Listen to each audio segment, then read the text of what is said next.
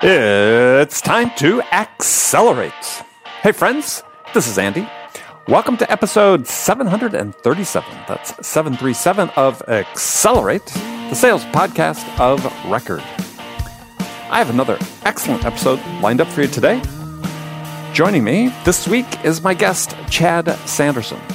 Chad's managing partner at Value Selling Associates, and today we'll be talking about creating value based sales relationships. We're, we're going to kick off by getting into what Chad calls the sales singularity, which uh, he defines as the optimized use of sales tech tools and human relationships in order to create an effective sales process. And we'll talk about why this you know, technology needs to amplify the human element in sales, not replace it, which for longtime listeners, you know that's one of my favorite topics to talk about. We'll also dive into creating conversational frameworks for your reps. Yeah, most sellers have not been trained in how to hold a conversation. And so we're going to talk about why focus, mindset, critical thinking skills, uh, business acumen, and interestingly, respect are all critical elements of an effective conversation. That whole thing about respect is, is really, really important and not given enough attention. So you'll make sure you stay with us for all that and much, much more. Now, before I get to Chad, I want to share with you a little bit of information about VanillaSoft. VanillaSoft is the industry's leading sales engagement platform, and they know that sales today is all about speed. That's why you need to download their guide on how to optimize your speed to lead. And you can get it now at vanillasoft.com forward slash Andy Paul. That's vanillasoft.com forward slash Andy Paul. Because unlike traditional offerings, VanillaSoft does things just a little bit differently. They've eliminated the list that cherry pickers love. Know, each sales development rep automatically gets fed the next best lead based on that moment in time. And VanillaSoft instantly react to external triggers like buyer intent data, and they push those leads to the front of the queue as well as they automatically revise your lead cadence for your entire team when management shifts their priorities, such as the usual end of quarter push to hit target. So it's all about speed. So make sure to download their guide that will teach you how to optimize your speed to lead. Get yours now at vanillasoft.com forward slash Andy Paul. All right, let's jump into it. Chad, welcome to the show. Ah, thank you for having me. Pleasure to be here. Oh, pleasure to have you. So, uh, you're joining us from where today? Uh, snowy Denver, Colorado. Denver, Colorado. snowy Denver, Colorado. We're recording this on October 24th, so that's a little early. It, it is a little early, although you know I've, we've had snow. I've seen snow here as late as July, and uh, I've seen it even. I've seen it even earlier than than now. Usually, uh, usually Halloween's pretty snowy or rainy or cold. Uh, I think we got it just a little bit early this year. Well, I certainly remember seeing more than one Denver Bronco game that were yeah, yeah. white, whiteouts. Um, I remember one Monday night game, gosh, maybe 20 years ago. I was, remember I was traveling on business and I was out in my hotel and they were playing the Packers, which one of my teams, and I was like, wait, is this game in Green Bay? No, it's in Denver. it was coming down. So, um, somewhere I read you had written something about, I'll just with that prologue, let's jump right into it, is uh, what you labeled the sales singularity. So, what is the sales singularity? Uh, yeah, that's a great question. Um, so you know, if if you're in this field, if you if you're trying, if you're in sales enablement, or if you're selling as a profession, um, we get as many new technologies or silver bullets people proclaim are out there uh, as just about any field, right? Maybe not as much as Martech these days, but sales is ripe for hey, here's a new way to to do something. Here's a new piece of technology. Um, and the singularity, from my perspective, is that as more technology continues to come out, uh, that you get new CRMs, you get new outreach tools, you get new cadence based tools, all of these things. Um, it actually has created um, a gap between how to have a real conversation with a real human being. And so the singularity is that bringing it all together and putting, reinstalling it on a solid foundation of what it means to to be human, to have a conversation and work to uncover someone else's perspective, what they think is valuable. And that single point, having everything else targeted towards that, gives you a singular way to interact that I think is much more impactful and valuable mm-hmm. than just playing with the latest and greatest new tools.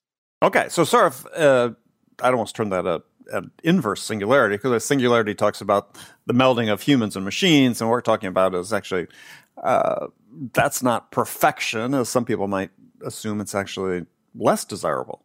Right. Yeah, I mean, is if the technology that we have right now, I think, has a tendency to get in the way. It, it doesn't uh, because we're so focused on the technology side of the equation. Uh, we forget about how to have the technology amplify the human element to meld correctly in an optimal way.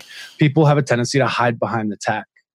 So, give an example of of the technology people are hiding behind? So um, think about automated, um, templated, and we all get them, right? Of these automated templated emails that you know show oh, up in your inbox. They don't know who you are. Only a hundred a day. Only a hundred a day, and nobody, nobody's, you know, paying attention to that. It doesn't show that you've spent any time trying to understand that individual that you're reaching out to. It doesn't show that you've done any type of understanding of their organization or their role or the challenges that they're having.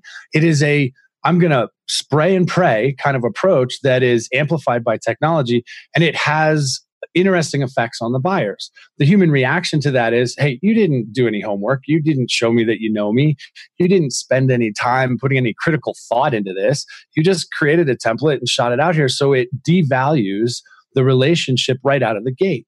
Whereas if you take the time with the automation software to do your research, customize your emails, and, not, and we're not talking writing War and Peace, we're talking about one or two sentences on top of maybe a snippet of information that is pertinent to the role, but that shows that it's more about the human being than just about getting a meeting.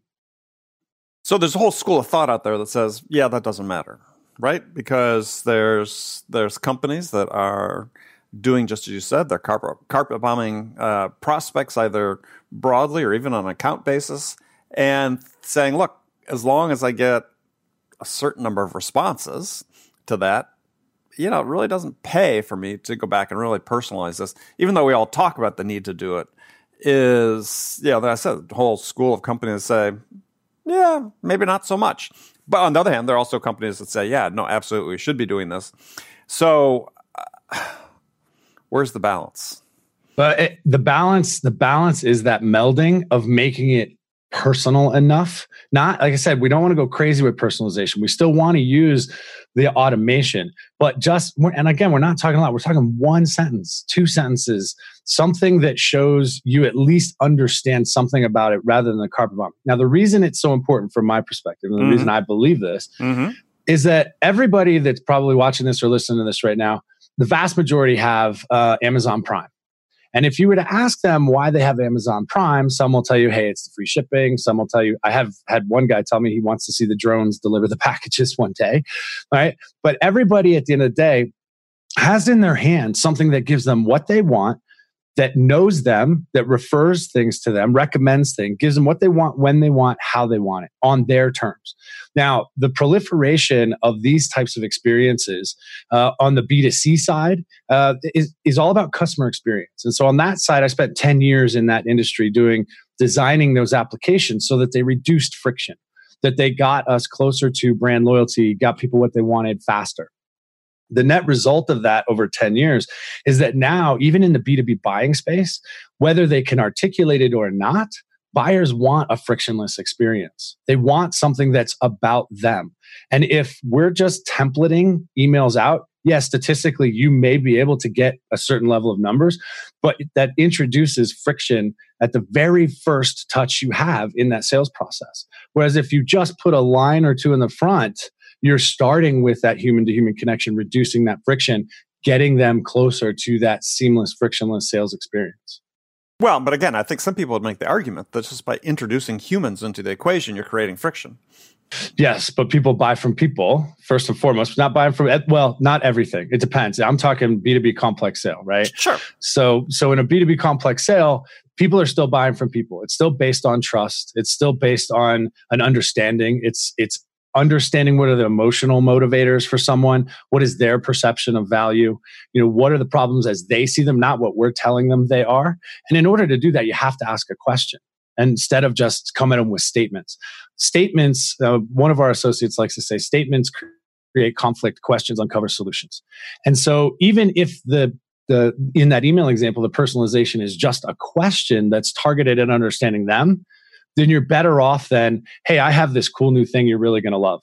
Because you started out talking about you when what we want is to be understanding their perspective.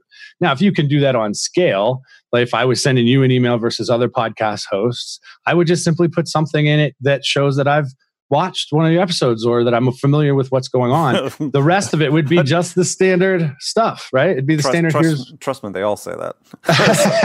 as, as, someone who gets uh, sure five to ten a week, sure, um, yeah. But I would, you know, you got to, and it doesn't take much. Like, hey, I watched this episode with Julie Thomas that was on, and and reference something like that, and, just sure. to make it enough.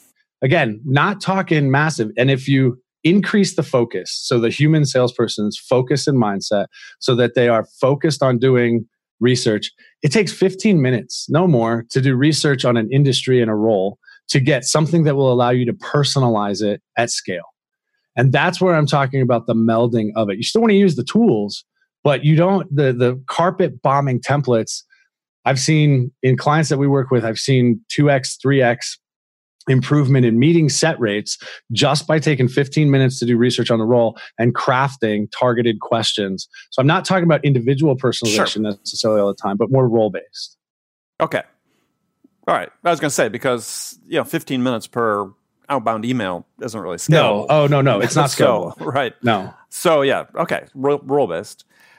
Well, let's dig into that though. So, I mean, you've talked already about the buying experience, and I'm a huge believer that that the buying experience is hugely important. Um, but the way it seems that we've really sort of set up, increasingly set up sort of the, the specialization or specialized roles in sales, is we talk about this idea of, of a relationship, people buy from people and so on. Is what is that first outreach, especially if it's somebody just, just trying to set up a meeting to pass it on to somebody else? What's it really accomplishing in your mind in terms of building the relationship that ultimately dictates who they decide to buy from. It's it's from my perspective, it's about can you build or establish trust and credibility? Can you develop a rapport? Because we want to we want to be respectful. But, but, but that's, that's not an SDR's job, though. Their job is not to build rapport. Their job is to let's get a meeting and let's pass it over to the account exec. You, but also they would want to qualify at some point because you don't want to. Ideally, you don't want to pass a whole bunch of stuff that's going to waste uh, well, a, an account exec's time. You're you're pre-qualifying. Let's not be too generous. Oh yeah, it's pre-qualifying. We're, okay, we're qualifying you that you're you're eligible for the next call. Is all we're doing. We're not qualifying yeah, sure. prospect. Though people oftentimes confuse that. Yes, and what we want, do, basically, do you have problems that we can solve? Do you think you have a problem we can solve? That's all we want to talk about. That's all we want to identify from an SDR standpoint. And we want to do it with respect. We want to do it with, uh, you know, with credibility. And credibility comes from the confidence in the way that you engage with someone. Do you understand how they view the world? How they, you know, do you understand business enough to have a business level conversation, a role based conversation? Because the conversation you might have SDR to SDR is going to sound a lot different than an SDR talking to a, a, CEO or a CFO or a CMO, right? And so we want to make sure they at but least have the credibility sure. to capture the curiosity and attention. Right. But is an SDR really going to be calling a CEO? They should be. They should be calling the chairman of the board first. Go high. Always really? go high. Why? Yeah, absolutely. Why? Because you want you want the ability to get once if you get in, they're going to refer you down, which is perfect. That's what you want. I'm not the guy. Talk to this person. Great. I'd be happy to talk to that individual as long as once I've talked to them and others, I can come back to you with any questions and insights we might uncover. Now now I have now I have a return ticket. I have access back to the top to power as my sales process progresses. Okay. Um, yeah, I don't know that I buy that completely. As on my experience in large enterprise sales, um, and actually I've written about this. I think, especially if you're doing role based prospecting, is actually you want to start uh, you to, you to start at the role where the person's actually going to make the decision, not the approver. Sure. So, well, and I mean, power shifted, right? We've seen that. I think it was a Google report I just read not too long ago about power shifting into the distributing through the organization or something like that. Well, that's I, I the, always recommend going high. That's been the whole premise behind Challenger is that you know, as you get flat organizations, you're distributing stakeholders, both you know geographically diverse and role based diversity. Um, that yeah, I mean that's like I said, that's sort of the whole premise. You got more more fingers in the pie at lower levels, right? But a man, I mean, depending on what you're selling, I mean, I, I a manager in organizations that we target would be more of an influencer or maybe a coach, but they're not going to be somebody that is going to sway the decision one way or another. uh, unless you know if it's a small enough organization, perhaps. But what we want is we don't want a single threaded deal. Um, I don't want a single thread deal. I want multiple points of contact. So if I'm going after, if I go in at say a CMO and my goal is ultimately VP of digital transformation or uh, director of digital or something like that, mm-hmm. I want to talk to as many. I want to talk to them as as many of them as possible to get enough of an understanding of is there enough value for us to continue the conversation and, and go down this path. And each individual will have a different perspective of what value to them and to the organization will mean. Sure. So let's put this in the context then back of of a relationship. So sure. a relationship that affects the purchase decision. So trust doesn't really get built in that first call. I mean, where's it, where where does trust come into the equation? Well, it, I mean, it goes over time. It, it, it comes up over time. I've seen trust get built in a 15 minute SDR call, actually with a client that uh, just last week called into a CFO, and because of the questions that he asked, the CFO actually said, "You know, you're the first person who's actually called in here that actually knows my business," and and that trust that relationship that hey you know what? You've earned some respect. Maybe it's not 100% complete trust but we're on the path. Now if that's handed to handed off correctly to an ae they can build on that. Then you start to build that trust early rather than hey i just ran into you and we don't know i don't we don't know each other from bob so let's talk let's just have a conversation. Those are, that's the way it used to happen. We want to i think get a little bit closer to that and get more consistent with that as we do our prospecting today. Get more close to what again? To to that ability to to focus on the other individual, to show them you know them, build trust, credibility, and rapport. Sure. You can do it with just a couple of questions. Start the process. Again, you're not going to get 100% trust. yeah, I agree. Um, is but it seems like one of the disconnects, and I see this all the time, is that you know the AE is has to form their own relationship with the person. I mean, that's sure. really that's really the decisive relationship. More so than it's not to describe SDRs, but I mean, we're not asking them to do that. We're asking them to right. facilitate something. So, what are you seeing in terms of sort of where AEs are missing the bet building relationships? Because we're seeing reported across you know reports about close rates dropping, win rates dropping, yep. SDR, AE performance dropping. yeah. um, you know these sort of data points if we take them at sort of face value it doesn't paint a pretty picture so so where are aes in your mind in this I environment think, of the approaching singularity where are they missing the, ball I think it goes back to that continuing on the relationship. So if we continue to use this example, let's say I, I, call into a VP of digital transformation. I've asked some questions, some pointing questions, role based, that's that says, "Hey, I, I understand you. I've got enough of that trust to set a meeting with an AE." Now the handoff from the SDR to the AE should be like, hey, here's the role based information that we use. This is the to prospect. This is what they've told us so far. What I see a lot of times happen is the AE doesn't trust the information that the SDR has uncovered, even if it's two or three little bullet points, and will make that individual, that VP of digital transformation, repeat themselves. Mm-hmm. And that right there breaks trust, it breaks credibility, right? And the AE is already at a deficit then. But if they can work in unison to, to think about that relationship chain, then they're much more effective. Nine times out of 10, though, AEs just have a tendency to go, hey, cool, I've got a meeting. Here's this cool thing we've got. You should buy it. Rather than taking the time to ask the questions. So the trust, the break in the trust chain is between the SDR and the AEs. I would I would say yeah. There's a there's a break in the trust chain there. I mean, SDRs AEs have a tendency to think SDRs are I don't want to say subservient, but let's just say not sure. on the same level, right? Of course, of course they do, right? So, and I think personally, I think that's a BS perspective because SDR prospecting like that is one of the hardest gigs in sales. Oh, sure, but we encourage that though. Then that's, that's well, that's a, that's a cultural be- thing then. Well, sure, but I mean, how many professional SDRs have you met? Meaning, it's a career in itself, not a stepping stone to something else. Well, it is de- definitely a stepping stone, but I still think SDRs can execute it in a professional level and manner, which is deserving of that parity. Well, I'm not saying they couldn't. I'm just saying that that we create that bifurcation by saying, look, we do. This is purely an entry level role, and I think you know companies are crazy. Uh, there's lots of underemployed sales professionals in their 40s and 50s that make great yeah. SDRs and yeah. would be happy to do that job for and by all accounts, you know, these sort of late boomers, early Gen Xers are better relationship people. So yeah, and uh, statistically, uh, I've actually seen the most successful SDRs are ones that have either come out of school and gone into field sales and not been able to not been able to hit the quota consistently, come back in and gone into an SDR role because then they at least understand what's happening beyond them, right, in that process.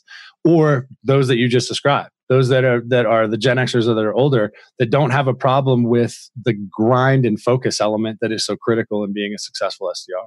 Well, but also on the other hand, if you I contend that if you brought in more people, to your point earlier, that have more experience in business and in life, is and had these opening conversations and could then more successfully call higher in an organization, add value to that initial conversation, you wouldn't need to make 50 calls a day.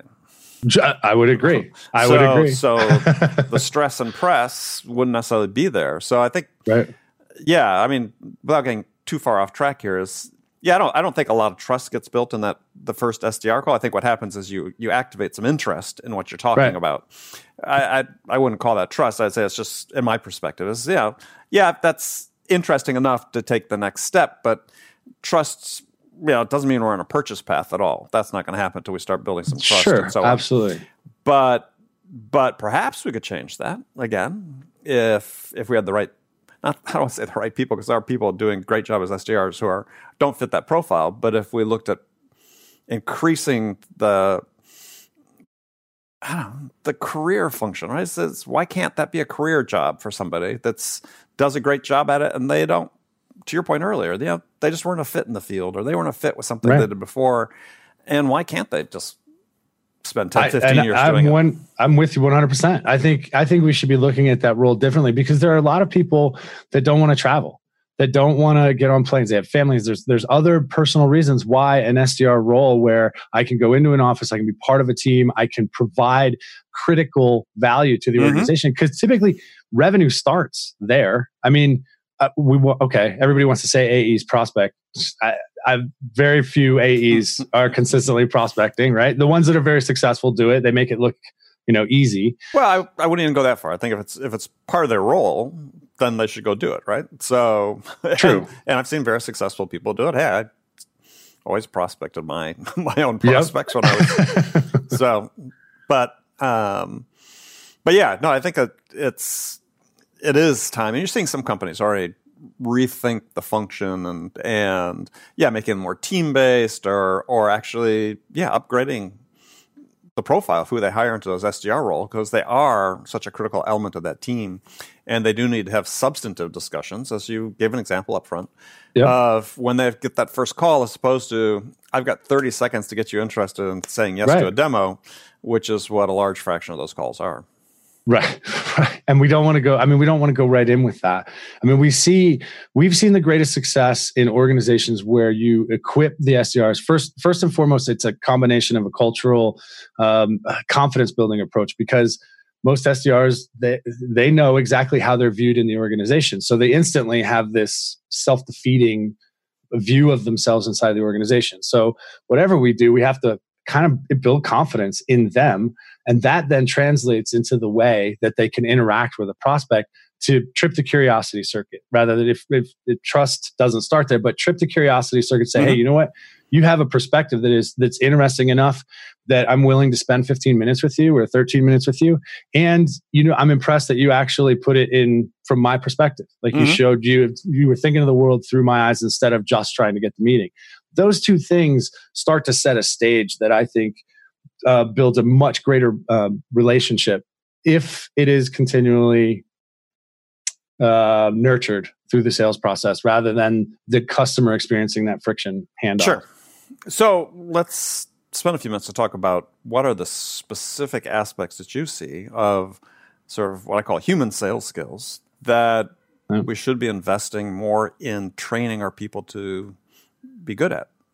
Yeah, that's a great question. So for me, first and foremost, they need a framework. They need some kind of tool set that they can use as the foundation. And meaning what we um, meaning it, I don't want to call it process because processes can be changed, percentage, you know, stages can be changed, but a framework, a conversational framework. A lot of a lot of SDRs have never been trained how to actually have a conversation. First and foremost. So if we're mm-hmm. training them how to have a, a, a business level conversation, they need to have some some kind of consistent business acumen. Not you know, I was talking to a lawyer the other day, and he's like, "Yeah, they they didn't teach us in law school how to how to be human, how to have a conversation." And I hear that a lot from from the SDRs that we work with, or even the AEs.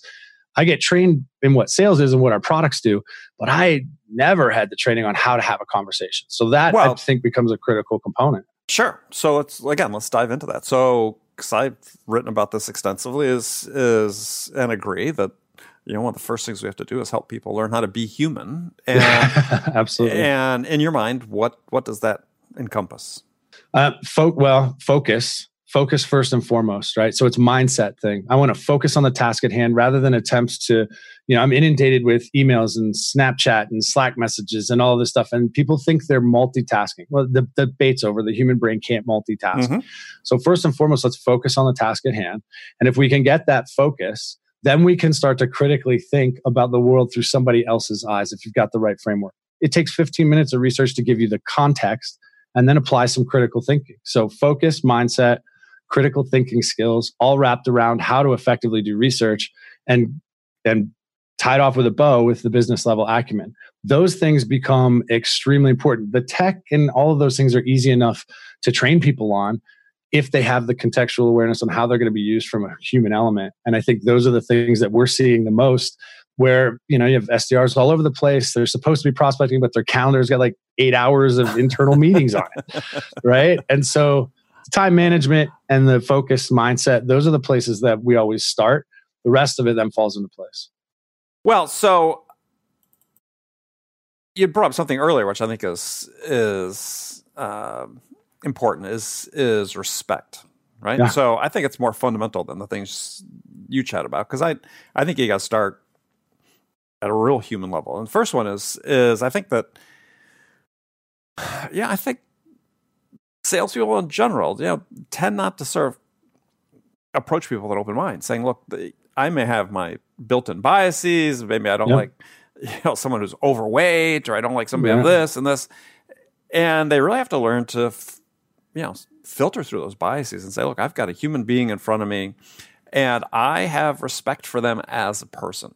Right. And I think if you don't start at that level, and I've got a couple others we can talk about here, is I think that's the problem. So how do you how do we teach respect right is this this idea of this is another person we just have to have respect for them because if, if we don't well it's going to shine through in a heartbeat oh and i and i think i'd go i'd go back one step further i think it's harder to have respect for someone else unless you have respect for yourself i think you have to have respect for yourself first and foremost and a lot of uh, I mean, not. Well, that gets back to no, but gets back to what we were talking about before. Though, is, you know, if you are entry level salesperson thrown into this this environment, which you know, not too entirely different than it's always been. I mean, I was out making 30, 40, 50 say, cold calls a day physically in the field when I first got started.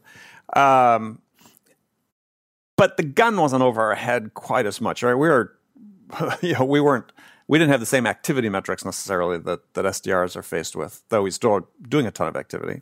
So we create this environment that's, that to your point precisely is doesn't really lend itself to people creating self-respect and confidence in their own abilities. Right. So any client that we engage with, when we're especially working with SDRs, um, there's a there's a lot of conversation and and analysis, quite frankly, of what is the current cultural environment that these people are are in, and from there, how do we then help the organization, if it needs to be, soften that up, create create a um, more positive culture, one that is celebrating uh, the successes and the and the right behavior rather than just focusing on metrics. I mean, we need to focus on metrics, right? But we also want to celebrate the right behaviors. So, how do we create that? A lot of that comes from how managers coach or manage and how the rest of the organization respects their counter. So, the easy way for SDRs to start and managers of SDRs is the time using time blocking on their calendar and helping the SDRs reinforce with anybody who wants to write over that time block. Hey, this person is important. This function, this job that they're doing is critical. This time block is not negotiable. They have to be able to do this. So you can't have that time. And kind of having those conversations over time will build the respect internally if the results continue to follow the way they should. First and foremost, you have to start with respect for self. That comes from managing your time. It comes from doing things at a professional level, even if it is an entry level job. What does good look like? How do we how do we help them understand that? How do we give them the tools and the encouragement to do it? Well, but I think that's the important thing you just said. Is I I think for um, yeah, there is an element of self esteem in this without going back to participation trophies and so on. Is yeah, that's right. And that I think that the key to people feeling this this self respect is to feel valued. Absolutely. And, and, this gets back to again what we were talking about earlier is is making this seem not as just a, a way stop, though it will be certainly for people ambitious and have goals. I mean, I didn't want to be in my entry level sales job any longer than I needed to be, and was fortunate fortunate enough right. to perform at a level where I got promoted quickly. But by the same token, people that didn't do it as quickly still felt valued. Yep. Um, it seems like that's that's one thing we sort of have to spend more time on because certainly we underinvest in these people. Uh, we have, I believe, unrealistic expectations for how quickly they will onboard and up get up to speed. And yeah, it's hard to get into that. Yeah, it's just a cauldron that's very difficult to expect. Right. People to come out of and have the types of conversations you want. Yeah, and it, when we work with clients, we're always looking for the executive sponsor, but we spend the most time, honestly, with the managers. What? How are the managers coaching? How are they incentivizing? Oh, well, we have spiffs. Great. Spiffs are great, but we all know that money is not always the best motivator. How are you recognizing? How are you celebrating? Yeah. Right. So, so yeah. what does that look like? Yeah. How do we help them do that? Right. Yeah. I'm not a fan of spiffs at all. I, I, have challenged multiple an executive to show me that a spiff actually works. Uh, right. Never seen any evidence that it does either for the individual or for the company itself. You know, I asked several VPs in multiple conversations. So, what's the ROI on a spiff? and they probably can't tell you. Of course, they can't. I mean, yeah, let's have a spiff close deals Friday instead of Monday. Okay, well, you just gave away 10 margin points to close a bunch of deals on Friday. You're going to get on Monday anyway. So, anyway, so Sorry. one of the things that we'll do from the management side is is we'll help them come up with some some of those incentives and recognition. Back to that, how do we make them feel valuable? Recognition is a huge one, and so one of the things that we've seen clients implement uh, is that okay? Here are the metrics that we need for the for the quarter. Let's say here's whatever they are, uh, meeting set dials, handoffs, whatever they are. Here's what they are whoever is the top performer who who hits these behavioral points like we want to see you go through these channels to do it you're going to get a LinkedIn, rec- a personal LinkedIn recommendation from the VP in Q1. Then you get to go in a pool. And each year, at the end of the year, the four people will, they're basically a bake off who did the best um, throughout the year, overachieved on quota. Then you can get a LinkedIn referral from, uh, from the CEO. Those alone have been, we've seen them be more motivating than, hey, here's a $10 Amazon gift card or, or whatever it is, mm-hmm. right? those types of recognition points because now in order to make that program work well the vp has to agree to do it the ceo has to agree to do it mm-hmm. so now the sdrs are getting the view from the top that helps them feel like their roles are more valuable they know what the recognition is going to be so we're incenting behavior rather than paying them off to do stuff right but let me ask it from a different perspective and this may be our last question because we're beginning to run out of time but uh, to me, I think that the answer to making people feel valued is to invest in them, is to invest sure. invest in their development. And I think this is the big disconnect when we see such high attrition rates with SDRs and AEs and VPs of sales and so on. I mean, it's it's all being compressed into very short time frames these days on average. Is I think the way you make people feel valued and want to stay is we're saying, look, yeah, we want to invest in you. Right. Right. It's not a, yeah, recognition is important. But in addition to which, we need to invest in you. We need to say, look, you know, we, we want to invest in you in the long run. So, you know, hey, here's an additional training program. Here's a continuous learning program you can be part of. Here's something we're doing collectively as a group, or we're just going to be you know, reading books together. We you know, great success with the companies doing internal book clubs for sales teams that where they're all engaged and learning virtually every day. Then they start feeling like, oh, okay, now they really care about me because yeah. they're they're investing in me as opposed to, yeah, they're I'm getting a bunch of attaboys. And, and with every client that we've worked with, that's usually one of the first things we hear from the SDRs or even the AEs. Uh, we're in the middle of a global rollout um, with a financial, large financial company, SaaS company, and we're going around the globe training the people. And the first thing that we tell them is, you know, hey, this is an investment in you, and they are over the top appreciative. Like, wow, we didn't think we didn't think they even knew we were here. I thought we, we just metrics on a dashboard.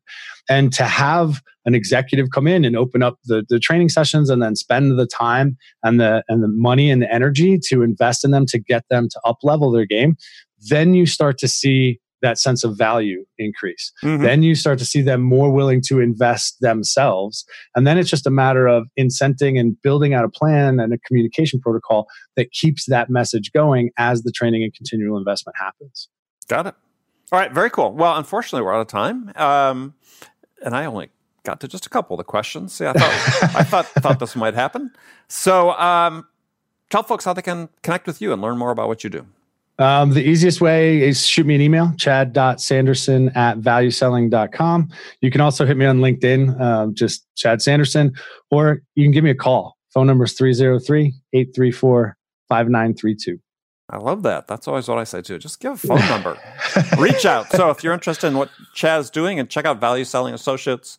Uh, the founder Julie Thomas was on episode 200 or something, and we're up to 700 and whatever. So go back in the archive, find that. That was a great conversation as well. So Chad, thank you very much. Thank you. It's been a pleasure.